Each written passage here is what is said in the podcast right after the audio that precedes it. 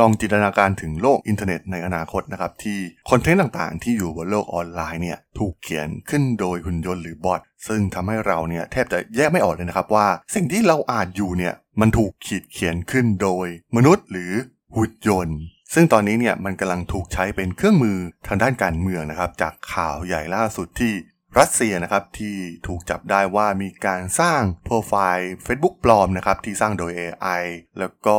สร้างเนื้อหาที่ทำลายประธานาธิบดีเซเลนสกี้ของยูเครนแล้วเรื่องราวความน่าสนใจของเรื่องนี้มันเป็นอย่างไรนะครับ ไปรับฟังกันได้เลยครับผม You are listening to Geek Forever podcast. Open your world with technology.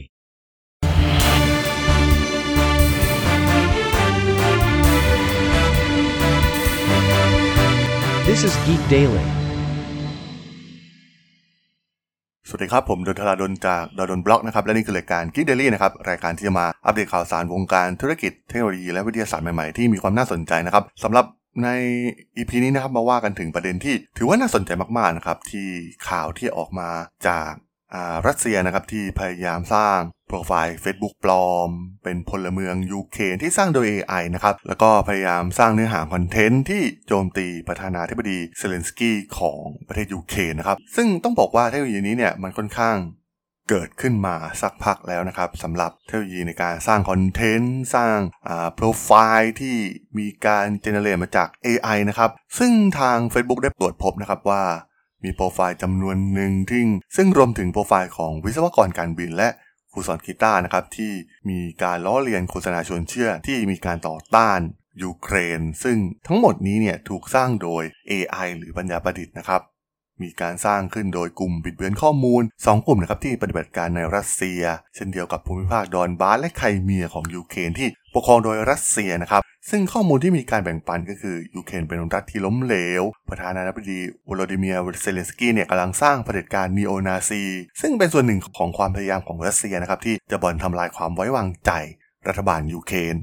เอาจริงๆตอนนี้เนี่ยถือว่าเรื่องนี้เนี่ยการมาเป็นเรื่องใหญ่นะครับ เพราะว่าตอนนี้เนี่ย ระบบพวกนี้เนี่ยสามารถสร้างขึ้นได้ง่ายๆนะครับมีทูลออนไลน์มากมายการสร้างหน้าคนขึ้นมาสมมุติขึ้นมา 1 คน โดย AI เนี่ยสามารถสร้างได้นะครับมีทูลออนไลน์ให้เราเลือกได้เลยว่าอยากได้หน้าแบบไหนนะครับรวมถึงสิ่งที่สำคัญอีกอย่างก็คือ เทคโนโลยีในการสร้างคอนเทนต์นะครับตอนนี้ต้องบอกว่าเทคโนโลยีอย่าง GPT-3 ของ OpenAI เนี่ยมันก้าวล้ำไปมากนะครับ เป็นการรวบรวมข้อมูล คอนเทนต์ วลีต่างๆ ที่อยู่บนโลกออนไลน์นะครับแล้วก็มาสร้างสารรค์เป็นบทความเป็นวลี เป็นโพสต์ออกมานะครับในเครือข่ายโซเชียลมีเดียต่างๆ ซึ่งมันอาจจะแยกไม่ออกแล้วนะครับ คนทั่วไปเนี่ยในอนาคตเนี่ยอาจจะไม่สามารถแยกออกได้อีกต่อไปว่าคอนเทนต์เหล่านี้เนี่ยมันมาจากหุ่นยนต์หรือว่ามันมาจากมนุษย์จริงๆนะครับเพราะว่ามันมีความเสมือนจริงมาก ๆ ด้วยเทคโนโลยีที่พัฒนาไปอย่างรวดเร็ว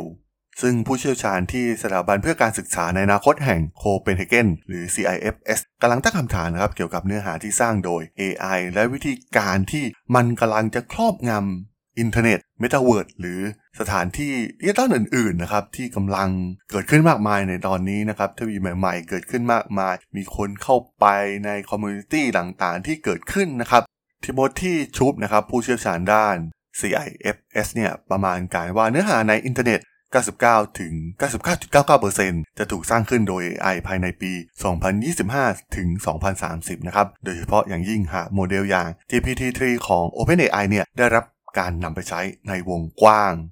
ซึ่งแน่นอนว่าอินเทอร์เน็ตที่เรามองเห็นเนี่ยมันจะเปลี่ยนแปลงไปอย่างสิ้นเชิงนะครับ การค้นหาข้อมูลใน Google เนี่ยมันจะไม่ใช่ค้นหาข้อมูลที่ได้รับความจริงอีกต่อไป เพราะความสามารถของมันก้าวหน้า มาก ๆ แนวคิดก็คือว่า AI เนี่ยสามารถ เริ่มต้นสร้างโลกออนไลน์ทั้งหมด ควบคู่ไปกับทุกสิ่งที่อยู่บนโลกออนไลน์นะครับไม่ต้องพูดถึงเนื้อหาออนไลน์ทั้งหมดที่มนุษย์สร้างขึ้นในปัจจุบันนะครับลองจินตนาการว่า AI มันสร้างได้แบบไม่เหน็ดเหนื่อยนะครับมันสร้างได้ตลอดเวลา สุดท้ายเนี่ยคอนเทนต์เนี่ยก็จะแทรกเข้ามาแทนคอนเทนต์ที่มาจากมนุษย์จริงๆนะครับซึ่งถือว่าเป็นสิ่งที่น่ากลัวมากๆที่จะเกิดขึ้นในอนาคตนะครับเมื่อต้นปีที่ผ่านมานะครับ OpenAI ได้เปิดตัว DALL-E นะครับ ซึ่งใช้ GPT รุ่นพารามิเตอร์แบบ 12,000 ล้านพารามิเตอร์นะครับ เพื่อตีความ Input ภาษาต่างๆ ที่ถือว่าเป็นภาษาธรรมชาตินะครับ โดยใช้เทคโนโลยีอย่าง Natural Language Processing นะครับ แล้วก็สร้างคอนเทนต์ที่เกี่ยวข้องนะครับ ซึ่งตอนนี้เนี่ย DALL-E สามารถสร้างภาพของวัตถุที่เสมือนจริงได้ เช่นเดียวกับวัตถุที่ไม่มีอยู่จริง แต่ก็ต้องบอกว่ามันไม่ใช่เรื่องเลวร้ายสัทีเดียวนะครับสำหรับ AI ในการสร้างเนื้อหาในเว็บ เพราะว่าตามทฤษฎีมันแล้วเนี่ยงานของพวกมันเนี่ยสามารถสร้างโลกเสมือนจริงที่ครอบคลุมสิ่งต่างๆ มากขึ้น ไม่มีความไบแอดนะครับไม่ว่าจะเป็นเรื่องเพศ เชื้อชาติ และวัฒนธรรมนะครับโปรแกรมอย่าง Copilot นะครับ ช่วยให้ผู้เขียนโค้ดเนี่ยสามารถสร้างโค้ดได้ถึง 30%โดยพิมพ์เฉพาะในภาษามนุษย์ธรรมดาธรรมดาเท่านั้นนะครับ จึงสามารถเปิดโลกแห่งความคิดสร้างสรรค์ใหม่ๆ ให้กับผู้คนจำนวนมากขึ้นนะครับ คนสามารถที่จะเข้ามาเขียนโปรแกรมได้ง่ายมากยิ่งขึ้น ซึ่งแน่นอนนะครับว่ามันจะทำให้มีการปรับแนวคิดต่างๆ ให้ใกล้เคียงกับความเป็นจริงมากยิ่งขึ้นนะครับในปัจจุบัน AI ที่เป็นที่รู้จักกันอย่างแพร่หลายนะครับ มันมาจาก